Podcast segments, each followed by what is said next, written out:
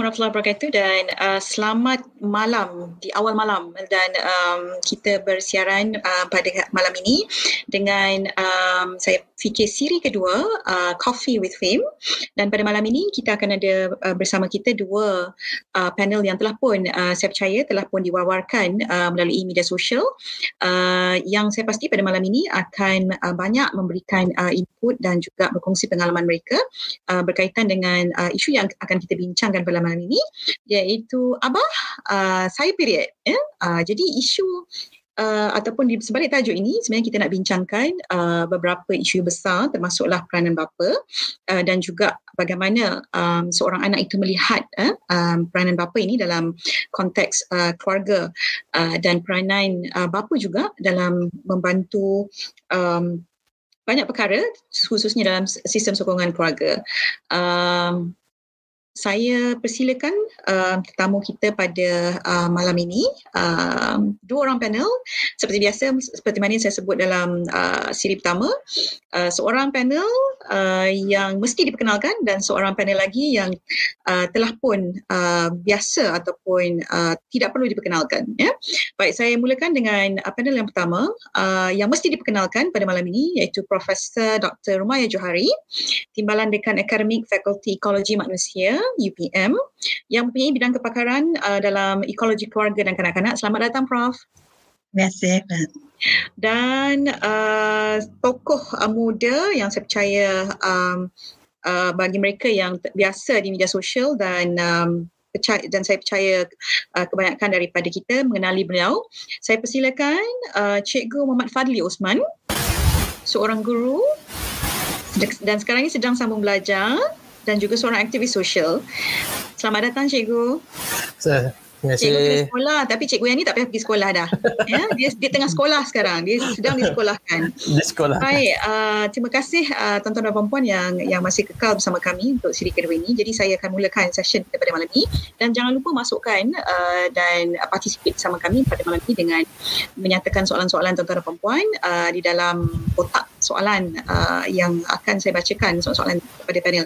Saya dimaklumkan uh, Prof, anak-anak murid Prof ramai pada malam ini uh, yang uh, mantan anak murid eh? Uh, ah. yang minta disampaikan salam kepada prof uh, mereka sebut ini guru kami. Ah ya.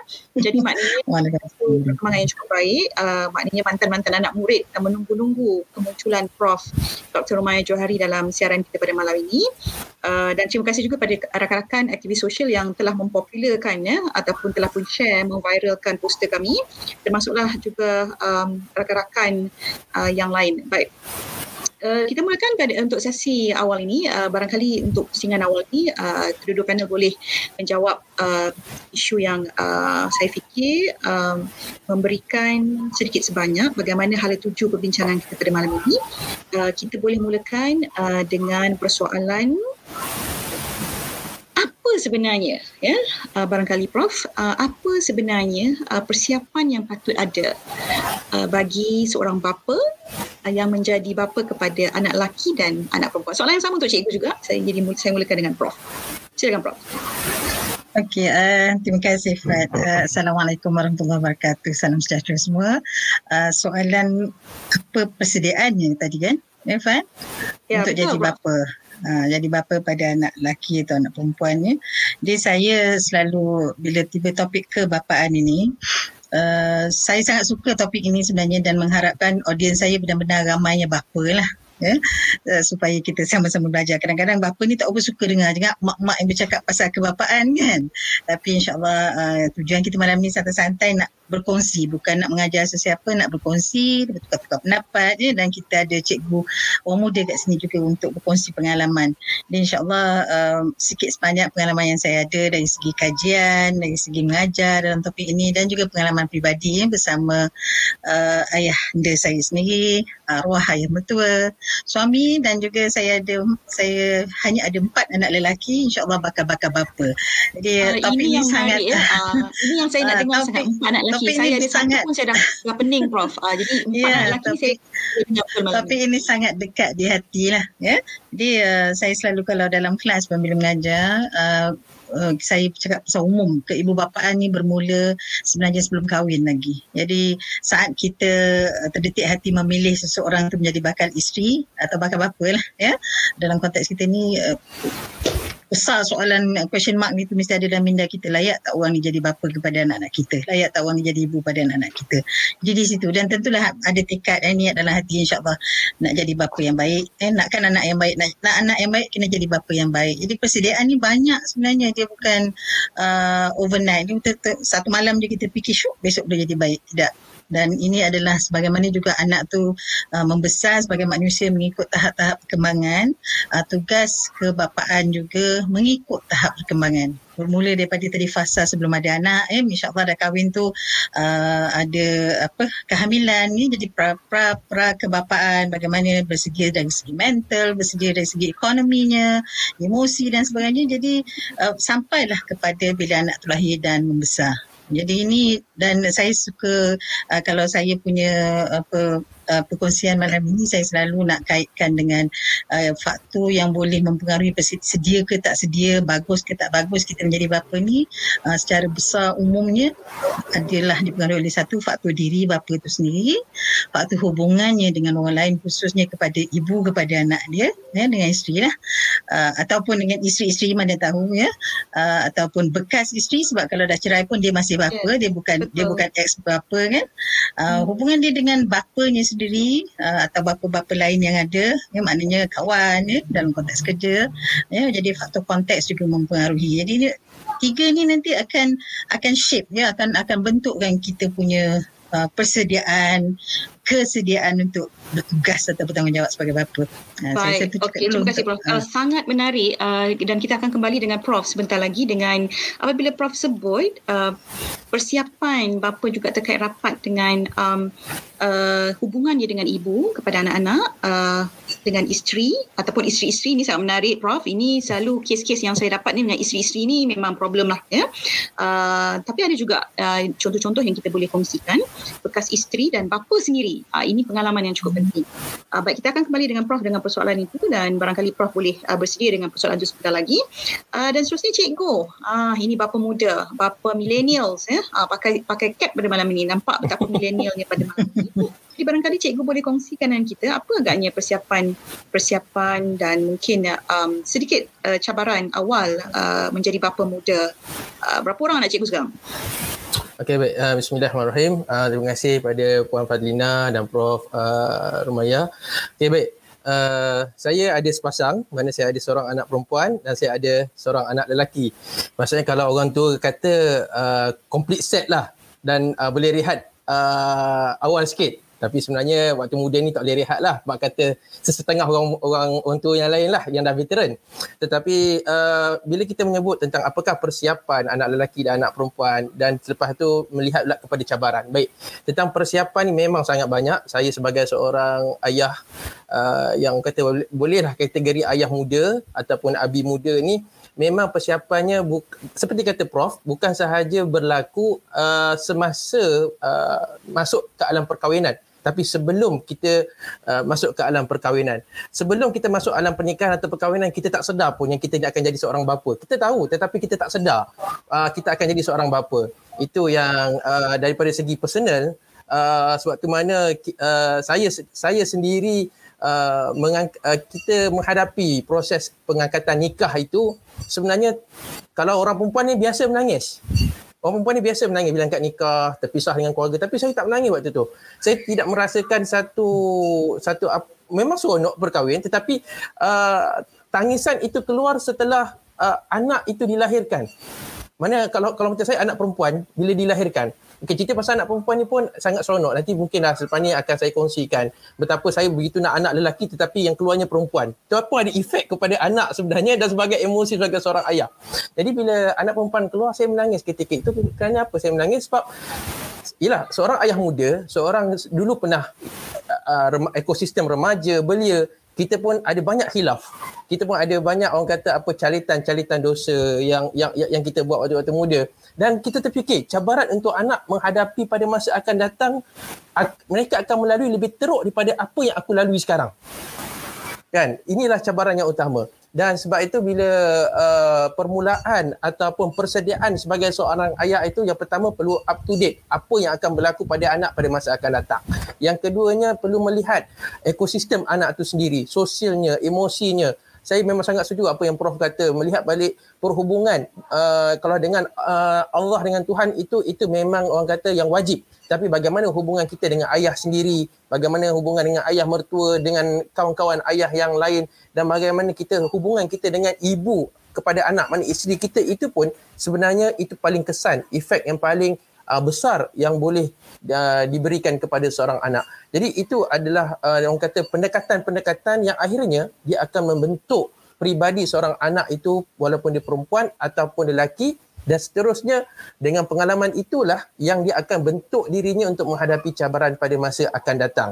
Kalau kita lihat ini cabaran yang memang sangat-sangat banyak yang kadang-kadang uh, sampaikan kita nak berdoa ni sebagai seorang ayah yang muda kadang-kadang saya berdoa kata ya Allah kalau boleh biarlah apa kata hidup kita ni uh, sampailah umur yang mana anak-anak kita ni boleh uh, melihat kita tua sebab kita nak jaga dia dan sebagainya. Itu yang kita mengharapkan. Sebab terlalu banyak cabaran dan pendekatan itu berlaku pada waktu sekarang yang mana kita menyediakan anak-anak. Jadi itu beberapa sedikit uh, kata apa uh, surface apa yang berlaku untuk persediaan pada sebelum kita muda, sebelum kita uh, berkahwin, sebelum kita bernikah, begitu banyak ilmu parenting yang perlu kita uh, ambil, kita belajar uh, dan kita ambil tahu supaya anak kita pada masa akan datang akan terjamin. Terutama sekali dalam uh, bab uh, sosial dan ekonomi. Uh, kebejatan ekonomi inilah dan kebijakan sosial ini akan beri efek sebenarnya kepada anak-anak. Perkongsian yang daripada bapa yang saya kira uh, tidak ramai yang pen, yang yang sanggup uh, berkongsi tentang persediaan-persediaan ini ya.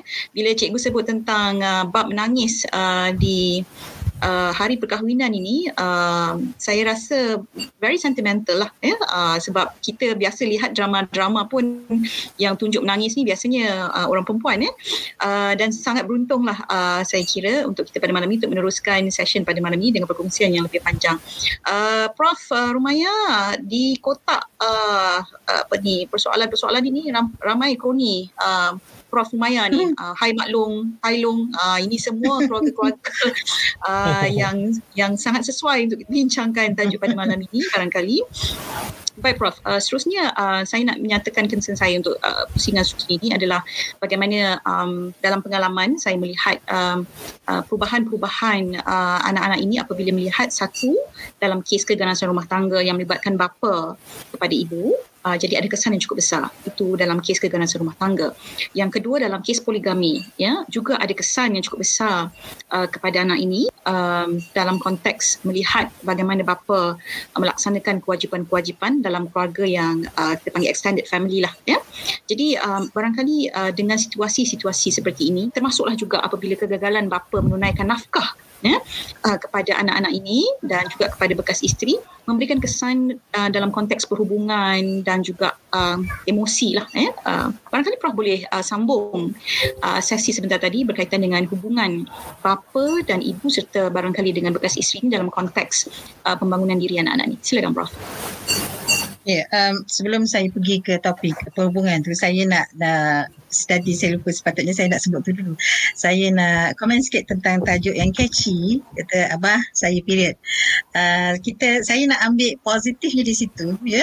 Keupayaan anak nak beritahu ayah dia dia period itu menunjukkan atau dia nak tanya ke, dia nak feedback ayah dia ke kan. Itu adalah menunjukkan telah ada hubungan yang baik anak dengan bapa. Itu satu sebab boleh dia boleh terbuka nak cakap selalu kita dengar kalau orang nak cakap pasal period kalau anak perempuan dia cakap dengan mak kan. Ya. Uh, jadi uh, atau sebaliknya it doesn't matter sebenarnya uh, sama ada anak lelaki atau perempuan yang mahu dan boleh bercakap sesuatu yang uh, sensitif yang mungkin dia penuh dengan kerisauan, dia cemas, dia anxious dia macam mana benda ni ya?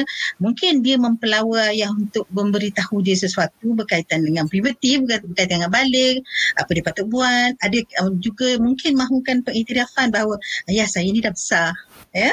Uh, benda-benda begitu. Jadi ini adalah satu indikator hubungan baik uh, antara bapa dengan anak. Cumanya adakah bapa ni mengetahui bagaimana nak respon. Jadi saya tadi patut sebut persediaan dari segi ilmu ya tentang perkembangan anak, tentang bagaimana mahu menjadi bapa sebab bapa yang baik dari segi asas dia selain daripada hubungan tadi adalah bapa yang ada. He must be available. Mesti ada.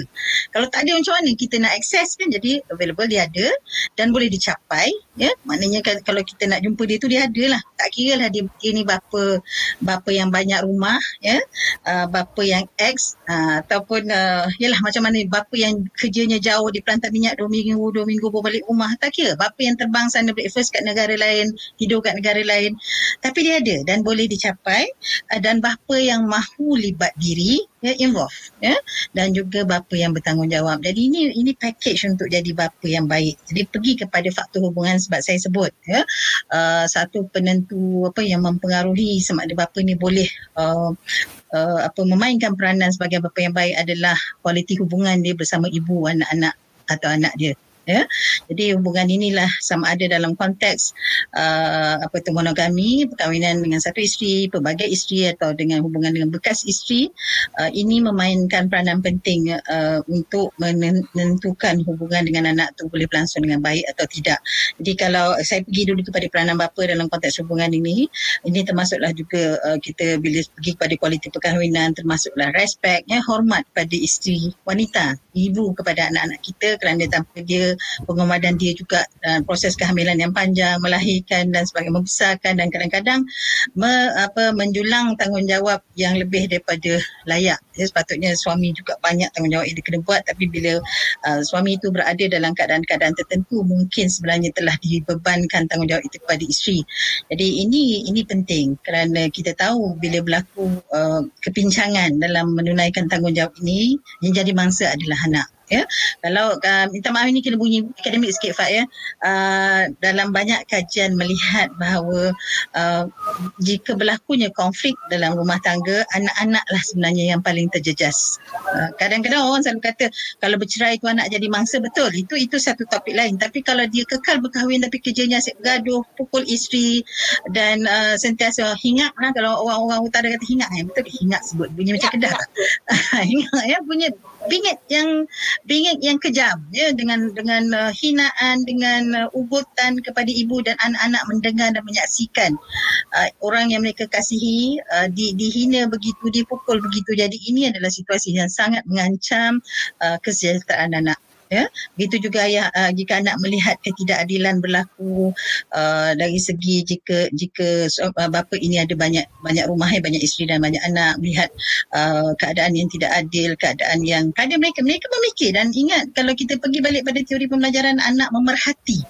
Yang kita takut bila bila proses ini sebenarnya adalah proses pewarisan sikap dan nilai yang di mana jika itu yang mereka mereka anggap okey sebab ayah saya buat maka jika dia anak lelaki dia akan okey sebab ayah dia buat dan mereka akan buat ya.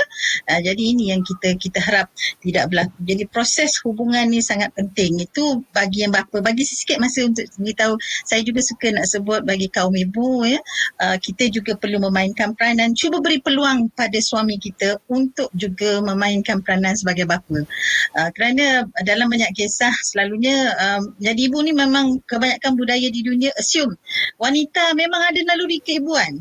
Jarang pula dengan kata wanita tak ada naluri keibuan. Mungkin ada tapi orang tak kaji sebab orang dah dah, dah anggap wanita memang pregnant nanti jadi ibu pandai lah jadi mak ya.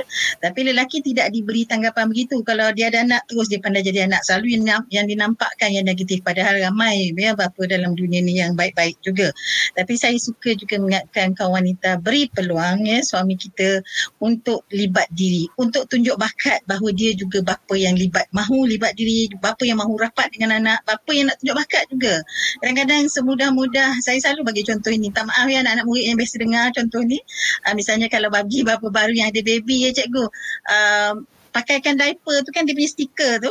Kan kita kalau uh, baby lahir kan buka pusat pakai minyak. Saya ni dah lupa dah lama baby besar dah kan. Uh, bubur minyak telon apa nama minyak tu kan. Jadi tangan kita sticky minyak tu kalau kena stiker tu nanti dia tak melekat.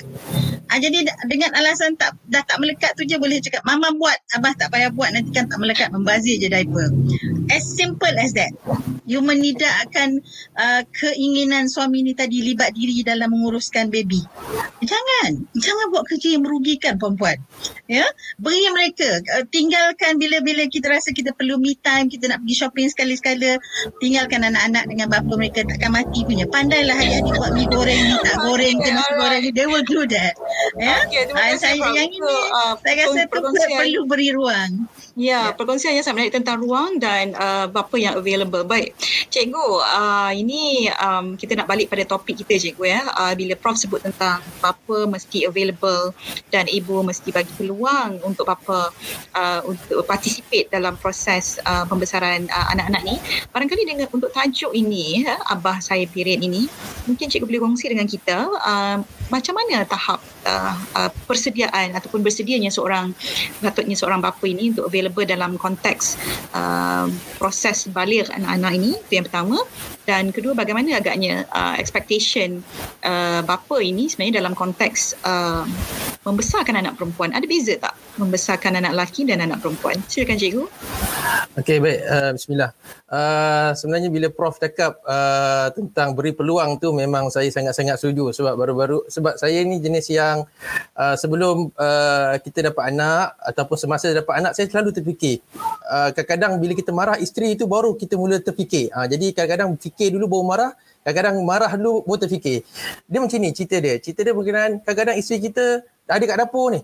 Ada kat dapur, kita ada dekat uh, ruang tamu. Kan, padahal anak nak susu. So, isteri dah ada dekat dapur, padahal boleh buat susu. Abang buat susu, saya terfikir, oh, kau dah dekat dapur, kenapa kau tak boleh buat susu? tu satu. Jadi, bila bila prof cakap macam tu, saya terfikir, okey, ni satu benda yang dia nak minta kita ada ikatan dengan anak. So, kita buat. Itu satu. Yang kedua, uh, saya selalu terfikir, bila tang anak buang air besar je, mesti nak suruh bapak yang buat tang busuk je bapak yang buat kan. Kadang-kadang jadi, jadi macam, eh kenapa asyik basuh berak aku, basuh berak aku kan. Kadang-kadang saya terfikir, oh mungkin ini juga salah satu perkara yang kadang-kadang kita tak nampak hikmah dia. Yang mana uh, seorang ayah perlu ada sentuhan dengan anak, terutama sekali anak perempuan, uh, supaya dia ada ikatan itu. Dan sebab itu saya katakan bila sebut tentang tajuk Abah saya period ni, sebenarnya kita tidak lari daripada perkara yang sangat-sangat dasar. Saya memang tertarik dengan apa yang uh, guru saya beritahu, yakni Dr. Halina Siraj. Dia kata bila tajuk yang sebegi, sebegini, dia akan masuki ke dalam uh, dunia lima, lima perkara ini. Yang elemen yang sangat penting, kognitifnya, fizikalnya, uh, emosi, sosial dan spiritual inilah yang ada dalam pendidikan seksualiti. Sebab tajuk ni memang terkait rapat dengan uh, pendidikan seksualiti. Dan pendidikan seksualiti bukan sekadar hubungan badan saja bukan hubungan fizikal saja tapi dia meliputi kepada lima-lima perkara ini. Jadi berbalik-balik kepada uh, perspektif apa yang uh, Prof. Fadina katakan tadi maka uh, bagaimanakah persediaan itu boleh dilakukan untuk mengecapi ataupun anak ini satu hari uh, nanti uh, anak perempuan nak period? Okey baik ini pengalaman saya dan mungkin pengalaman ini sama kepada semua orang. Okey. Uh, sebab tu mana isteri saya uh, mengandung anak pertama, anak pertama saya sekarang Kaula Al-Azwar. Uh, dia mengandung, memang mentaliti kita sebagai seorang ayah, aku nak anak lelaki. Jadi uh, daripada tahu dia mengandung tu, sampailah nak scan umur 8, uh, 6 bulan, 8 bulan begitu dalam kandungan, saya duduk panggil anak saya ni Muhammad dalam perut panggil Muhammad. Setiap hari saya panggil Muhammad, Muhammad, Muhammad. Dah scan, doktor kata, oh Cik Fadli ni uh, nampak macam uh, perempuan ni. Uh, tapi jangan risau, kadang-kadang uh, baby ni dia tutup, tak nampak dia punya lelaki. Okey, saya masih lagi positif. Sampai hot lahir pun saya panggil dia Muhammad lagi. Sampai kan dah tolak troli, dia panggil Waris Nurul Zakia. Bayi dah ada depan mata sebelum selak selimut, saya masih lagi kata, Ya Allah ni Muhammad. ya Allah ni mak. Bila selak je, uh, Encik Fali tengok jantina apa? Uh, jantina perempuan. Okey, kita reda. Tapi apa efek sebenarnya? Ah uh, ini. Efek yang kadang-kadang saya kata, oh, inilah satu doa. Bila anak Khawla, dah nama pun Khawla Al-Azwar, cerita sejarahnya tentang uh, apa prajurit kuda berperang. Jadi bila lahir saja saya kata, Masya Allah, dia tak suka anak patung. Dia suka melori, dia suka duk manjat, dia suka pegang pistol. Tapi sifat keperempuanan masih ada lah, rambut panjang dan sebagainya. Jadi nak katakan uh, sifat uh, peribadi anak itu sebenarnya dia dibentuk daripada dalam perut ibu seorang ibu lagi. maka itu peranan sebagai seorang ayah kepada anak dalam perut. Bagaimana peranan seorang ayah untuk emosi seorang ibu semasa uh, mereka mengandung? Itu pun satu hal juga. Eh, kadang-kadang dah uh, dah membesar perutnya makin lama dia makin nak meminta, makin nak minta tolong. Itu pun emosi juga jangan buat dia risau dan sebagainya. Okey, itu sebelum kelahiran. Okey, semasa kelahiran ataupun selepas sewaktu mana proses kelahiran. Untuk anak perempuan, memang saya praktikkan sendiri daripada umurnya satu hari sehinggalah sekarang sekiranya diperlukan memang anak perempuan saya saya mandikan dan apa yang berlaku sebenarnya dia punya keintiman itu dia lebih kepada ayah maka uh, bila anak lelaki ni ya kita dah puas dengan anak perempuan dia lebih kepada mak. Jadi saya nampak konsep ni dia berlawanan dan bagi saya lah uh, bila tengok hasil pembacaan saya hasil kajian saya saya melihat ini satu benda yang sihat pada ketika umur anak perempuan ni sebelum akil balik. Yang mana ketika ni anak perempuan saya semua dia seumur dia tanya Abi kalau nak mandi kena tutup pintu eh? Abi kalau nak kalau kalau nak buka baju kat sini eh? Jadi dia dia tahu proses dia tu untuk membesar kepada seorang ayah. Dan yang paling uh, menarik sekali sentuhan. Bab sentuhan sebelum anak datang period maka bab sentuhan uh, seorang ayah kepada seorang anak sangat penting. Sebab itu uh, bagi saya uh, mengapa seorang anak perempuan ini sangat penting uh, sentuhan seorang ayah ataupun lelaki dia akan beri efek apabila dia dah period nanti. Maka di situ proses sebelum period itu proses nak nak bangunkan emosi dia, nak bangunkan sosial dia dengan seorang yang halal, mana ayah dia dan selepas daripada period itu adalah proses yang sangat cabaran. Yang ni dia dah ada perasaan, dia dah ada nilai kasih sayang, dia dah ada syok ataupun dalam perkataannya budak-budak sekarang dia ada perasaan gediknya. Jadi dekat situlah kita nak lorongkan dia kembali supaya ayah ni tadi, macam saya ni tadi, menjadi seorang uh, BFF mungkin, menjadi seorang boyfriend mungkin, menjadi seorang kekasih hati dia mungkin dan inilah prosesnya. Dan inilah orang kata persediaan sebelum datang period itu memang sangat-sangat mencabar dan kita perlu ada susunan. Kadang-kadang susunan ni tak perlu susun secara formal. Kita susun itu secara informal. Kita tahu apa yang anak kita mahukan, apa yang anak kita dah membesar, dah matang. Sebagai contoh, saya setuju dengan Prof, anak kita banyak memerhati. Bila anak tu dah memerhati, anak itu akan banyak bertanya.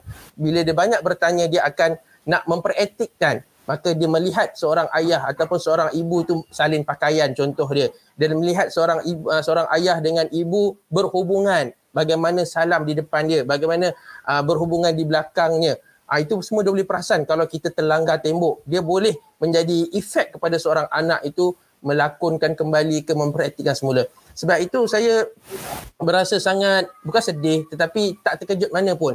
Bila masa bila mana saya berada di sekolah dulu ada anak-anak uh, prasekolah ni kata malam tadi aku nampak bapa aku dengan mak aku sekian sekian sekian. Mana pemisahan tempat tidur tak ada. Jadi ini pun salah satu faktor bagi seorang anak perempuan sebelum sampai dia bertanya abah saya dah period maka latihan untuk memisahkan antara ayah dan anak perempuan itu terutama pada tempat tidur sangat-sangat diperlukan dan perapatan yang perlu ada kepada seorang ayah dan anak itu perlu dilakukan ketika makan, ketika jalan-jalan, ketika naik motor ke. Ah, itu proses yang sangat-sangat diperlukan. Dan sebenarnya itulah proses untuk dia akan datang. Dia tahu proses period dia tu tadi secara terus terang ya dia kata abah abi dia dah period. Maka itulah satu orang kata indikator uh, orang kata KPI yang kita nak kita nak capai. Sebab kebiasaannya kalau period je mesti nak mak mesti nak mak kan? Jadi kalau segala isu-isu perasaan sosialnya emosi seorang anak perempuan dapat mengajukan kembali pada seorang ayah itu tanda yang sihat. Sebab itu bila bawa anak ke tadika kena banyaklah berbual dengan anak perempuan. Baik baik. Terima kasih cikgu. Uh, barangkali um, uh, sebenarnya sangat sukar jadi moderator malam ini untuk uh, stopkan kedua-dua um, panel pada malam ini sebab banyak input mereka yang saya sangat penting uh, untuk dikongsikan. Dan dalam masa yang sama Prof kita sudah uh, nak masuk pada sesi menjawab soalan daripada uh, rakan-rakan dan juga uh, penonton kita pada malam ini uh, tiga soalan yang bagi saya cukup kritikal yang yang uh, saya kira memang kita perlu address dengan jelas dan ber, berkaitan dengan tajuk. Saya ambil dulu uh, soalan pertama daripada Salwa Aziz. Dia menyatakan bahawa uh, maaf sekadar bertanya berdasarkan pembacaan kisah-kisah dan berita yang ada sekiranya seorang anak dilakukan deraan seksual oleh seorang bapa tiri atau kandung dan bila nak bercerita tiada yang percaya disebabkan sifat anak yang suka main-main apa yang sepatutnya dilakukan dan pada yang sama si ibu juga uh, menyebelahi uh, suaminya. Ini uh, saya ingat senario biasa Prof uh, yang kita baca dan kita jumpa. Um, tapi saya ingat uh, isu penderaan uh, seksual dilakukan oleh bapa ini adalah isu yang selalu menjadi tanda tanya. Mengapa bapa sanggup melakukan perkara ini? Silakan Prof. Hmm tajuk uh, soalan berat ini kena kena sesi lain yang khusus untuk ni Jefat ya. Sebab uh, banyak ni ni melibatkan banyak banyak elemen ya dan kita dapat uh, banyak maklum balas juga tentang bukan setakat uh, anak perempuan melaporkan ketika dia masih kanak-kanak katalah bawah tujuh tahun atau bawah 12 tahun tapi kalau anak yang dah remaja pun ya bila melaporkan kepada ibu ini saya anggap uh, aduan ini dibuat kepada ibu lah ya isteri kepada bapa tu uh, berlaku seolah-olah penolakan fakta ya ibu tu menolak tak mau percaya.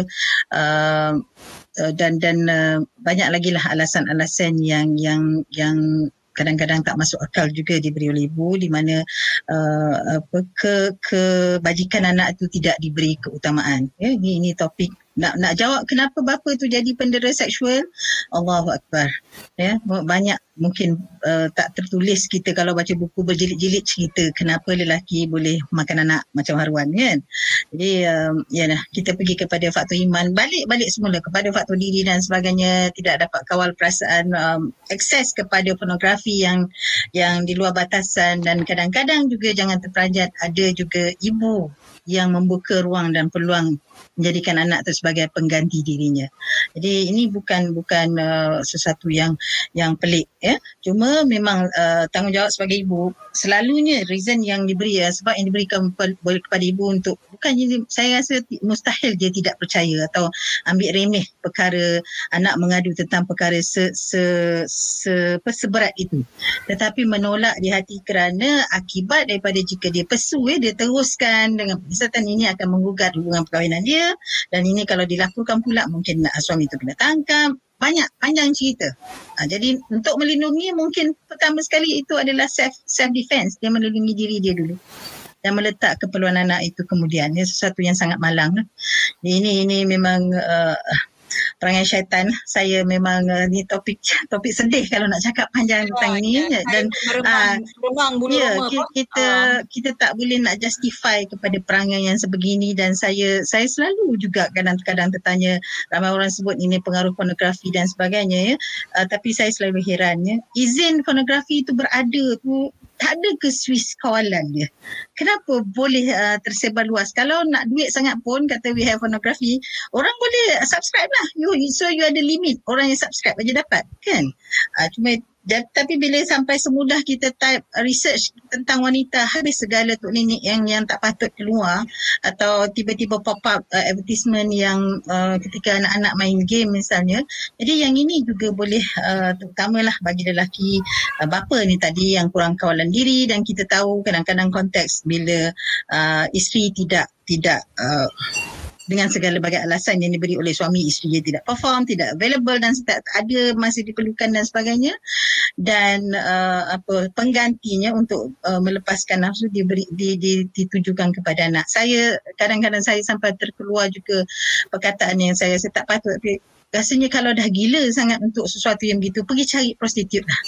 Pergi pergi cari prostitut dah tentu kerja dia itu yeah? and, and don't do the things like that to your children your own children darah daging kita yang yang impaknya bukan hanya setakat semasa ya yeah? panjang ceritanya mungkin sampai ke hujung nyawa. Jadi saya, saya tak ada jawapan-jawapan yang tepat untuk mengatakan tak apa, mengapa ini berlaku. Saya, ya. uh, apa Prof? Uh, sebab saya rasa um, uh, soalan ini uh, barangkali cukup dekat dengan orang yang bertanya uh, sebab uh, hmm. kita memang expect soalan-soalan ini akan muncul uh, pada yeah. malam ini. Dan uh, untuk seterusnya um, barangkali cikgu ya ada satu soalan yang menarik daripada uh, saudara Khairul Arifin. Dia bertanya um, bagi sifatnya keluarga yang ada ibu ayah pastinya ada kerjasama baik antara ibu ayah bantu terangkan dengan anak. Tapi jika bapa tunggal Ha, malam ini kita cerita bapa tunggal pula ya. Ha, dia bawa kita kepada satu dimensi uh, post uh, apa pasca modernism uh, prof ya barangkali uh, hmm uh, cabaran bapa tunggal yang ramai di luar sana bagaimana. Jadi uh, mungkin barangkali um, saudara Khairul Arifin ingin uh, mengetahui pandangan bagaimana agaknya bapa tunggal boleh survive dan tanpa sokongan daripada uh, pasangan beliau dalam urusan anak ini. Silakan cikgu. Pandangan cikgu. Okey, baik. Uh, bismillah uh, tentang bapa tunggal ni memang sangat orang kata satu cabaran yang sangat suka nak digalas lah walaupun hanya orang yang uh, terpilih, orang yang uh, bertuah saja yang menjadi bapa tunggal ni dipilih oleh Allah Subhanahu Wa Taala untuk menguruskan anak-anaknya. Baik. Kalau kita lihat kepada uh, orang kata uh, kekuatan yang ada sebab itu di dalam al-Quran tu uh, dia meletakkan uh, ar-rijalu qawwamu an-nisa yang mana lelaki itu pun uh, lelaki dia uh, melindungi, mengetuai, menjaga hak ataupun uh, dia ialah sebagai perlindungan pada wanita. Maka di sana lelaki itu memang dia ada satu daya kudrat yang berbeza dengan dengan wanita. Dan ada pun perbezaan yang lain lelaki tak boleh menyusukan anak, lelaki tak boleh nak mengandung, lelaki tak boleh nak melahir. Itu memang perkara fitrah yang semua orang tahu. Tetapi pada satu aspek yang lain, eh, lelaki ini dia ada daya keupayaan untuk melindungi, untuk menjaga hak dan sebagainya. Eh, sebab itulah adalah Islam sendiri pun uh, hak terhadap anak itu pun sebenarnya lelaki yang perlu dipertanggungjawabkan. Maka bila lelaki itu ayah lah, jadi bila konsep bapa tunggal ni nak tak nak yang pertamanya seorang ayah itu perlu menjiwai watak sebagai seorang ibu. Sebab itu saya selalu ingatkan diri saya jugalah. Uh, bila bila mana ada seorang isteri bagaimana hendak menghargainya. Bagaimana hendak melihat uh, seluruh gerak kerjanya di dalam rumah. Uh, mata kita bukan menilai tetapi melihat bagaimana mereka menguruskan rumah, bagaimana mereka menguruskan anak, bagaimana mereka menguruskan kerjaya. Dan bapa tunggal ni bagi saya dia latihan uh, seperti saya juga kadang-kadang macam macam sekarang lah. Saya duduk di rumah secara online-nya dan kadang-kadang uh, isteri balik lambat daripada sekolah dan kita bersama dengan anak, kita menjaga anak. Ini proses latihan. Waktu itulah isteri tak ada dan sebagainya. Jadi waktu bila kita dapat apply pada anak itu, waktu mana kita ada isteri sewaktu yang waktu-waktu yang lain. Kita tengok bagaimana isteri kita beri makan pada anak, kita lihat bagaimana isteri menguruskan anak-anak, tidurkan anak dan sebagainya. Eh sebab itu proses itu adalah salah satu proses pembelajaran sebab itu diberikan pasangan seorang isteri. Maka seorang bapa tunggal itu perlu ada daya kekuatan dan melihat balik kepada apa yang telah uh, isteri ke bekas isteri ke uh, yang telah lakukan pada anak-anak. Itu yang pertama. Yang keduanya adalah bagaimana dia nak datangkan jiwa dia sebagai seorang ibu. Maka ibu ni dia menariknya dia punya emosi dia tu dia agak istimewa. Ha, jadi perkara ini pun sebenarnya tak dapat saya nak cakap lebih-lebih sebab kita baru uh, dua orang anak, kita baru sembilan tahun uh, apa menjalani proses rumah tangga, banyak lagi proses nak belajar. Tapi benda yang sangat menarik yang sangat-sangat kita belajar adalah tentang emosi seorang wanita itu dia curahkan kepada anak-anak. Eh, emosi yang nak dicurahkan tu perlu isi emosi dulu. Bagaimana kalau emosi tak ada dalam diri, kita nak curahkan kepada anak. Sebab itu kadang-kadang saya pun terlibat, saya pun terkesan juga. Kadang-kadang kita hilang sabar dengan anak. Eh kita hilang sabar dengan anak anak buat hal anak menjerit anak apa kita marah kita tengking kita apa. Tapi kalau adanya uh, emosi kesabaran emosi kasih sayang dalam diri barulah kita boleh bagi kasih sayang itu kepada anak-anak. Dan ini sebenarnya benda yang sangat-sangat subjektif yang perlukan kepada pengalaman yang perlukan kepada pembelajaran sepanjang hayat supaya seorang ayah itu Hai. boleh memberi kepada anak tu. Baik, cikgu kita akan balik pada cikgu dengan beberapa soalan lain. Um, Prof, barangkali uh, saya nak kaitkan um, soalan tadi tentang bapa tunggal tadi dengan satu soalan daripada uh, Siti Zaliha yang um, bertanya, bagi anak-anak yang kehilangan bapa sewaktu kecil, bagaimana untuk melibatkan role model lelaki dalam kehidupan dan pembesaran anak-anak ini? Jadi ada dua keadaan Prof. Eh. Satu, um, macam mana bapa tunggal nak berperanan, soalan kepada, hmm. pada cikgu tadi. Dan satu lagi yang hilang hilang model uh, ataupun figura uh, bapa ini dalam kehidupan mereka. Pandangan Prof. Okey, um, saya pergi kepada uh, tarifan tarifan bapa tunggal lah kan. Uh, bapa tunggal dia boleh berlaku akibat perceraian ya atau perpisahan lah atau uh, akibat kematian ya uh, dengan dengan ibu kepada anak. Jadi kalau kita uh, dah tak ada ibunya tu uh, memang totally tak ada lah ya. Atau uh, kalau ibu tu masih ada kita bercerita tentang konteks uh, kalau bahasa akademik ni panggil keluarga binuklear maknanya ada dua rumah lah anak ni. Rumah mak dengan yang mungkin maknya pun berkahwin lain atau tidak tak semestinya. Dengan rumah ayah yang ayahnya uh, kalau tunggal dia tak kahwin lain lagi lah ya. Atau kalau dalam konteks binuklear dah kahwin juga dua-dua set ini. Jadi uh, uh, bagaimana yang saya sebut daripada awal itu tiada perceraian antara bapa dan anak kan? Tiada tadi istilah itu ya? Sampai nasab itu kekal hubungan itu pun sepatutnya kekal pertanggungjawaban itu juga kekal. Jadi saya selalu uh, dalam faktor yang nak, nak menentukan bagaimana ibu bapa boleh memainkan peranan yang baik termasuklah sistem sokongan yang ada di keliling dia ya. Tadi soalan yang tanya bagaimana nak dapatkan role model. Betul. Saya suka sikit nak memetik ni kalau kita boleh jadikan ini uh, panduan ya. Uh, ada satu kajian uh, di barat di Amerika sebenarnya pada satu masa dulu dikaji faktor yang menjadi pendorong bagaimana uh, uh, sekelompok uh, etnik ya uh, African American sebenarnya kajian ini dijalankan ke atas mereka. Kerana sebelum tu banyak tomahan mengatakan African American ada kecenderungan menjadi uh, apa tu penjenayah masuk jail gagal uh, anak apa anak luar nikah uh, pada peringkat remaja dan sebagainya ya. Tapi uh, ramai juga mereka yang jadi profesional dan berjaya kaya raya ya, berjaya dalam hidup. Jadi uh, mereka telah menjalankan kajian ke atas kelompok yang berjaya ini dan apa faktor yang membezakan dua kelompok yang low end sangat itu yang betul ke penjara hidupnya dan sebagainya dan mereka yang berjaya tadi faktor pemisah penting yang didapati adalah semasa anak-anak mereka ni membesar mereka ada ayah ataupun ada figura ayah dalam hidupnya. Sama ada bapa saudara, sama ada abang yang lebih besar atau datuk atau kawan atau jiran yang memainkan peranan sebagai father figure. Ini sangat kritikal. Dan ini tak lari daripada agama. Dan kita tengok ya Allah Allah pesan. Kalau cerai, kalau mati pun waris ya sebelah ayah ni. Keluarga sebelah ayah kena bertanggungjawab. Ah, jangan melakukan.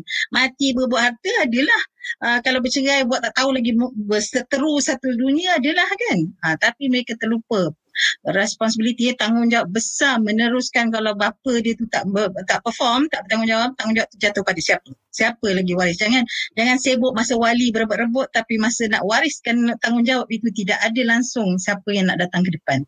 Ya? Kalau di ibu tunggal itu eh, sebab uh, katalah sebab kematian tak ada. Yang nak cepat datang kata I will take over saya akan jaga ini. Tak ada.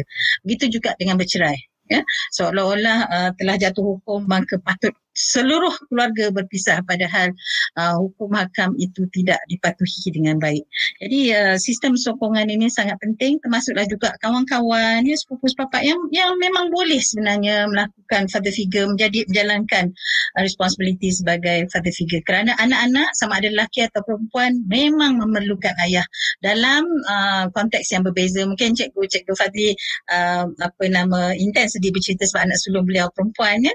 Uh, hubungan bapa dengan dengan anak lelaki juga kita jangan abaikan. Kita kita mungkin ada assume anak lelaki tak emosional, dia tak ekspresif, tak banyak bercakap tapi uh, saya yang membesarkan anak lelaki saya mereka ada special uh, apa tu hubungan dengan ayah yang kadang-kadang jadi mak ni jealous juga ya yang yang yang, yang kita tak dapat buat macam itu. Ada bonding dia lain yang level lain sikit yang yang ada antara anak-anak lelaki dengan uh, bapa mereka.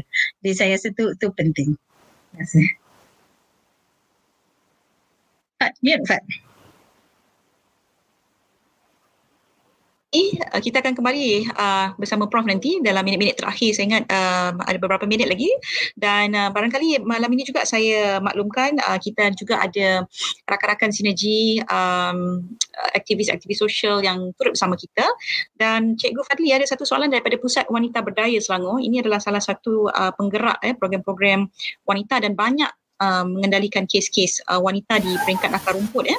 Jadi soalan um, uh, beliau daripada Pusat Wanita Berdaya Selangor um, maklumkan melalui televisyen bahawa anak-anak remaja hari ini satu per tiga terdedah uh, kepada pornografi. Ya, um, barangkali cikgu boleh kongsi um, apa dia bagaimana mengelakkan ketagihan um, ingin mencuba sendiri apatah lagi anak-anak yang sudah pun mencapai uh, umur uh, sudah pun period ya.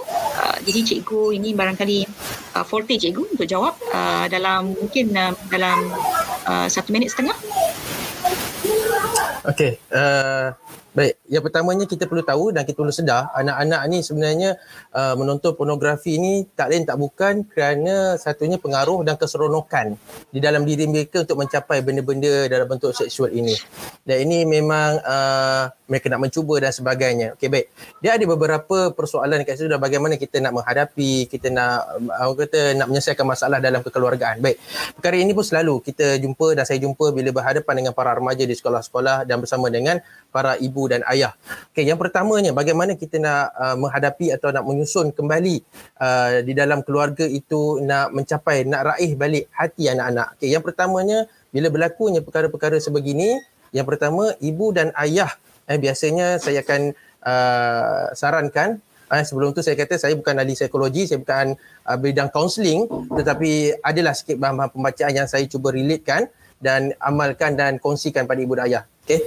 Yang pertamanya ibu dan ayah sendiri perlu uh, muhasabah diri. Apakah yang berlaku sebenarnya kekurangan di dalam sistem kekeluargaan tersebut? Itu yang pertama. Baik. Yang keduanya uh, bagaimana ingin uh, menegur anak itu pun ada teknik-tekniknya, ada caranya. Eh dapatan daripada kajian kebanyakan uh, anak-anak ini dapat ditegur ketika waktu yang paling tenang. Maknanya yang paling tenang dua sama ada ketika nak tidur ataupun ketika habis solat ataupun solat berjemaah. Jadi nak tak nak bila berlakunya uh, ketagihan ini uh, pornografi ataupun sebagainya, uh, ibu dan ayah ni perlu membetulkan hubungan dia sesama suami isteri dan hubungan dengan Allah Subhanahu Wa Taala dan hubungan dengan anak tu sendiri.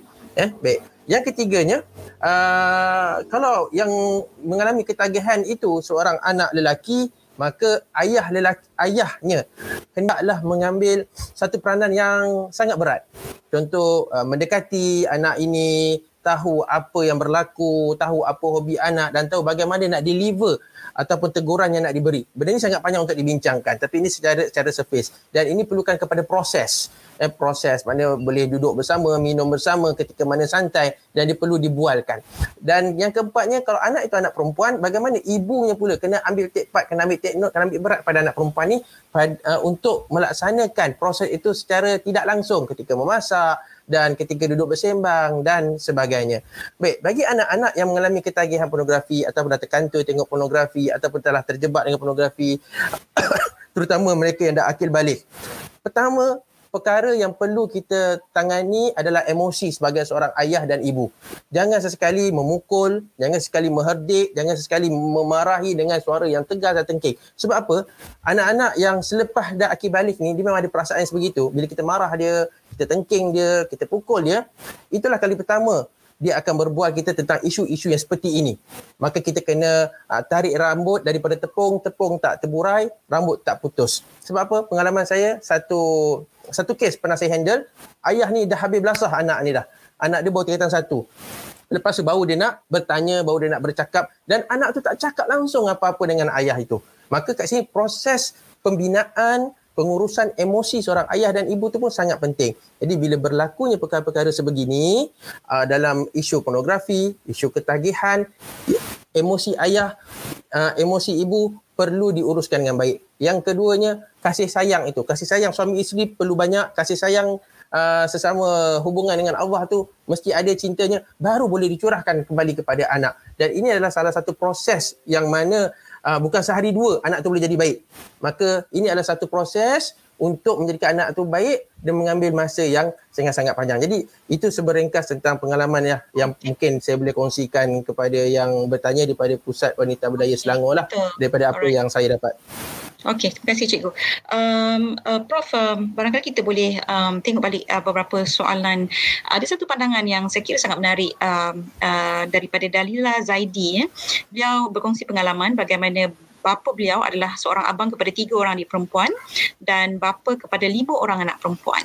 Dan beliau menyatakan bahawa sikap tanggungjawab dan pengalaman ayah beliau sebagai seorang abang semasa masih muda banyak membantu pembinaan watak dan sikap anak-anak perempuan dan menyumbang kepada respon beliau yang sangat matang semasa berlaku perubahan-perubahan dari segi biologi, fizikal dan emosi pada anak-anak perempuan.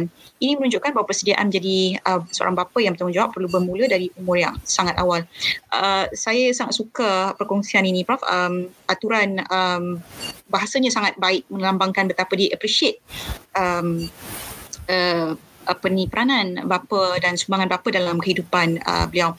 Barangkali uh, Prof kita ada satu macam culture juga eh budaya. Um, mungkin Prof tak suka lah soalan saya ni. Uh, culture ini mm-hmm. um, dia kadang-kadang dia memang terbina uh, diwarisi ya uh, culture bahawa menyerahkan persoalan domestik ini kepada ibu ya pergi cakap kat ibu pergi cakap kat mama uh, beritahu Umi um, dan bapa ini memang tugasnya uh, dalam konteksnya seolah-olah uh, hanya memikirkan perkara-perkara yang berat sahaja dalam uh, keluarga.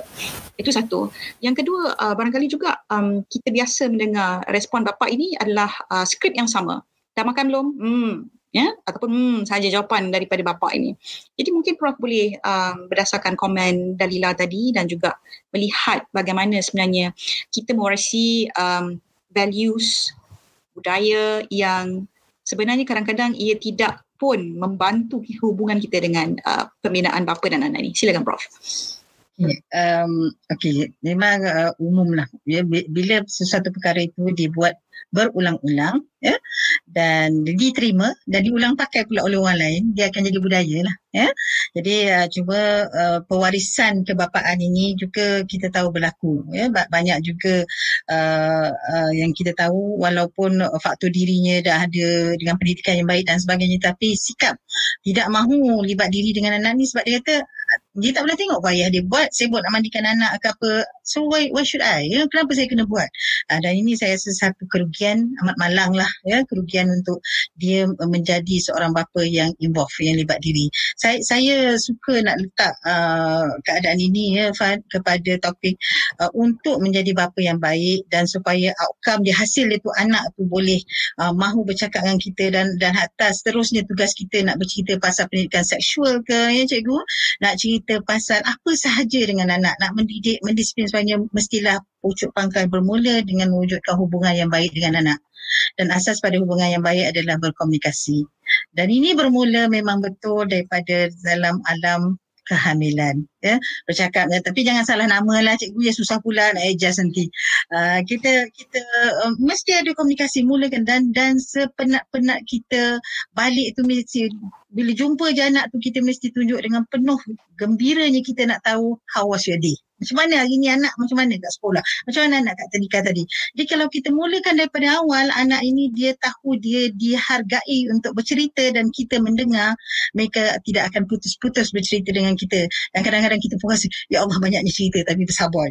Ya, sebab ini adalah asas sehingga bila masa dia teragak-agak nak bercerita tapi dia percaya bahawa abah dia, ayah dia, papa dia mahu akan mendengar. Dan bukan judgemental melulu mendengar dan menerima, menghormati pandangannya, ah, menegur dengan berhemah dan sebagainya, itu asas kepada untuk buat apa selepas itu. Untuk mendisiplin, untuk menegur, untuk mendorong, mesti bermula dengan perhubungan yang baik. Jika kita tidak buka setting itu daripada awal ya uh, nak nak nak dengar nak cakap ayah saya dah period itu mungkin kita akan terjemahkan dalam macam-macam. Kita akan tanggap negatif. Apa nak cerita pasal period? Apa nak cerita pasal uh, bapa yang yang yang ada sikap-sikap negatif saja tidak. Kita kita pada malam ini saya rasa platform kita bukan nak highlight keburukan ya uh, semua orang ada potensi untuk menjadi baik dan tidak terlambat untuk mula jadi baik uh, jadi saya uh, saya harap tidak ada nanti antara kita yang satu masa nak bercakap dengan ayah kena melalui yang berbahagia ibu. Nak minta apa-apa kena melalui yang berhormat ibu. Mak tolong cakap dengan apa macam ni. Uh, ma, mama tolong uh, kita nak pergi juga, kita nak pergi juga. Cakap, mama akan kata, cakap saya apa? Mana, mesti tak dapat punya. Uh, you know that, that kind of thing. Benda-benda yang uh, perlu, kenapa perlu ada boundary itu? Sempadan besar itu antara ibu dengan eh, anak dengan bapa. Uh, dan sama juga sebenarnya ada juga orang yang mempunyai masalah dengan ibu sebab sebab topik kita ke bapa. Jadi uh, meletakkan asas itu peluang untuk anak uh, boleh bertanya dan kita menjawab dengan baik. Bukan menipu dan memperkecil-kecilkannya menolak perasaannya menidakkan dia. Uh, tadi sebenarnya masa saya cerita dengan Fad on the way balik daripada saya pergi dengan anak saya nombor dua saya sempat tanyalah sebenarnya cari talking point. Um, saya tanya abang lah, uh, bakal bapa kan, kata akan jadi bapa satu hari nanti insyaAllah. Um, apa ciri bapa yang baik? Saya nak tanya pendapat budak-budak lagi ni, budak college lagi kan. Ya, apa pendapat bapa baik? Eh, he brought up, saya kata mama tak nak dengar klise, mama nak dengar um, apa yang penting kalau nak jadi bapa yang baik. Dia kena faham anak dia kata. kena faham anak. So then what, what do you think? Macam mana rasa best ke tidak hubungan dengan Abah? The talking point, best point itu, yang shocknya bila bercakap, Abah faham atau usaha untuk faham. Yang kita ni memang bila jadi parents ni, mahu atau tidak, kita kena belajar tentang gadget, apa ada dalam Shopee, walaupun kita tak larat tengok sebab dia akan tanya kita, kena juga tengok apa ada lagu yang tak pelik-pelik masuk masuk di kereta entah lagu tak pernah dengar, apalah jenis muzik yang dengar budak sekarang kan? Kita kena tahu.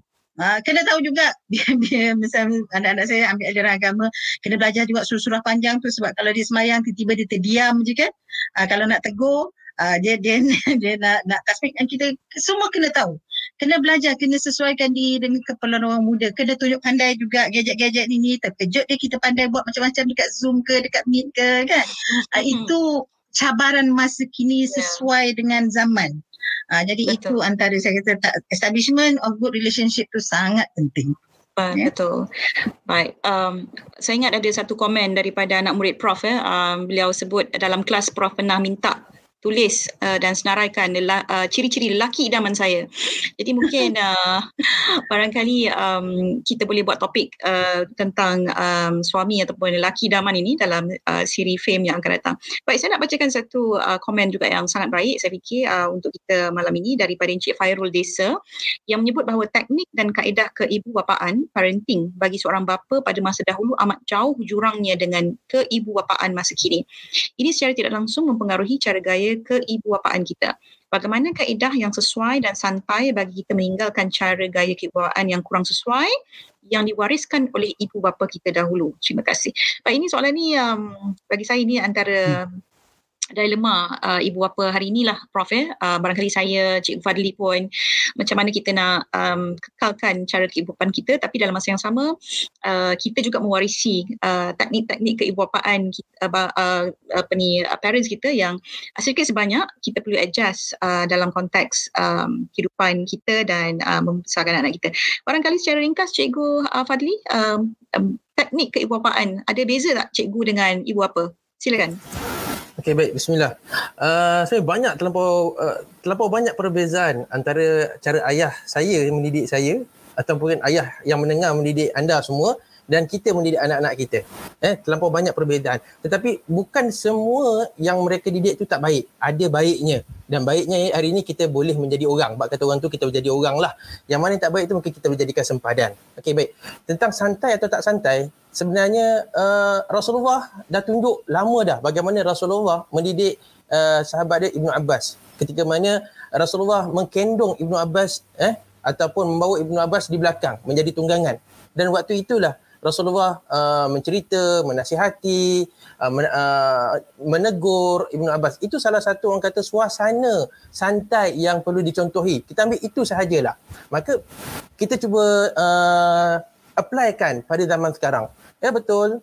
Cara didikan ada yang cara rotan kita kena, mungkin cara herdikan, mungkin cara labelan dan itu kita jadikan sempadan. Tetapi bagaimana cara santai itu Rasulullah SAW dah tunjukkan bagaimana cara perbualannya, bagaimana suasananya, bagaimana orang kata emosi yang diberinya. Maka ini semua perlukan kepada pembelajaran dan proses. Sebab itu eh, bagi saya sendiri, bagi uh, sebagai seorang ayah, ya saya setuju dengan apa yang uh, Prof katakan. Uh, anak lelaki dan anak perempuan memang jauh beza cara pendidikannya. Anak anak anak lelaki saya Mikdad tu orang kata, yalah kita dah ada lelaki dengan lelaki, maka kadang-kadang kita ambil enteng. Kadang kita beratkan perempuan sehingga kita terlepas pada anak lelaki. Ha, itu pun orang kata perlu ada keseimbangan lah. Ha, maka bila ada keseimbangan tu kadang-kadang kita menyamakan pula. Eh, tersilap. Ha, tersilap. Ha, cara anak di anak perempuan tegas macam mana anak lelaki kita didik. Dan anak lelaki pula kita berlembut pula macam anak perempuan. Jadi ini semua satu proses pembelajaran. Jadi bagaimana nak membentuk satu proses pendidikan yang santai? Yang pertama, melihat kembali kalau kita sebagai orang Islam, eh, melihat kembali kepada contoh-contoh yang dah ada di depan mata kita eh bagaimana Nabi Allah Ibrahim dengan Nabi Ismail eh bagaimana kisah uh, Maryam mendidik anaknya Nabi Isa bagaimana kisah Rasulullah SAW mendidiknya Ibnu Abbas dan sahabat-sahabat yang lain uh, Anas bin Malik kan?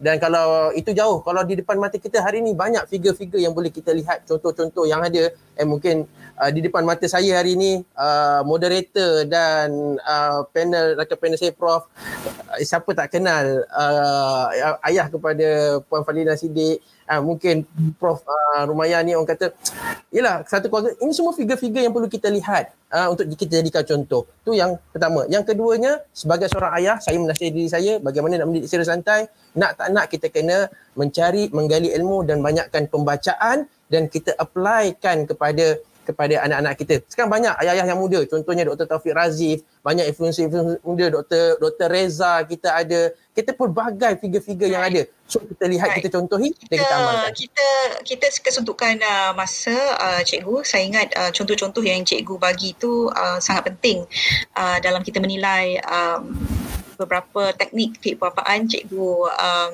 juga sentuh uh, tentang bagaimana kita melihat uh, kisah-kisah uh, kenabian ini sebagai faktor uh, untuk dirujuk.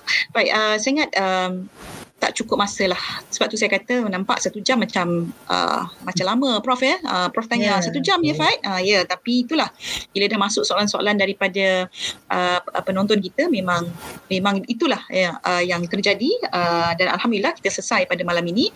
Saya ingat um, memang tak cukup masa. InsyaAllah kita akan uh, jumpa uh, panel-panel kita ini dalam uh, sidang dan ruang yang lain dengan tajuk yang lebih menarik. Dan minggu depan kita ada tajuk yang cukup panas. Uh, jadi nantikan uh, kemunculan Fim sekali lagi dalam Coffee Talk uh, bersama Fim dan terima kasih daripada kami untuk uh, Prof. Rumaya yang telah berkongsi hmm. banyak sangat. Saya ingat tak sempat nak cerita dalam konsep-konsep itu dalam dalam bentuk akademik um, rugilah ya. Uh, sangat rugi uh, barangkali kita kena ada sesi akademik yang betul-betul fokus kepada ekologi kepada pengalaman-pengalaman prof sendiri. Dan juga Cikgu Fadli terima kasih banyak-banyak. Um, Uh, dan good luck sebagai uh, ayah muda, bapa muda, bapa millennials. Terima kasih kepada para penonton yang uh, masih uh, dan kekal bersama kami untuk uh, sehingga hari ini siri kedua. Jumpa lagi minggu depan dengan tajuk yang lebih panas. Assalamualaikum warahmatullahi wabarakatuh dan selamat malam. Terima kasih Prof. Terima kasih. Terima kasih. Terima kasih Cikgu Fadi.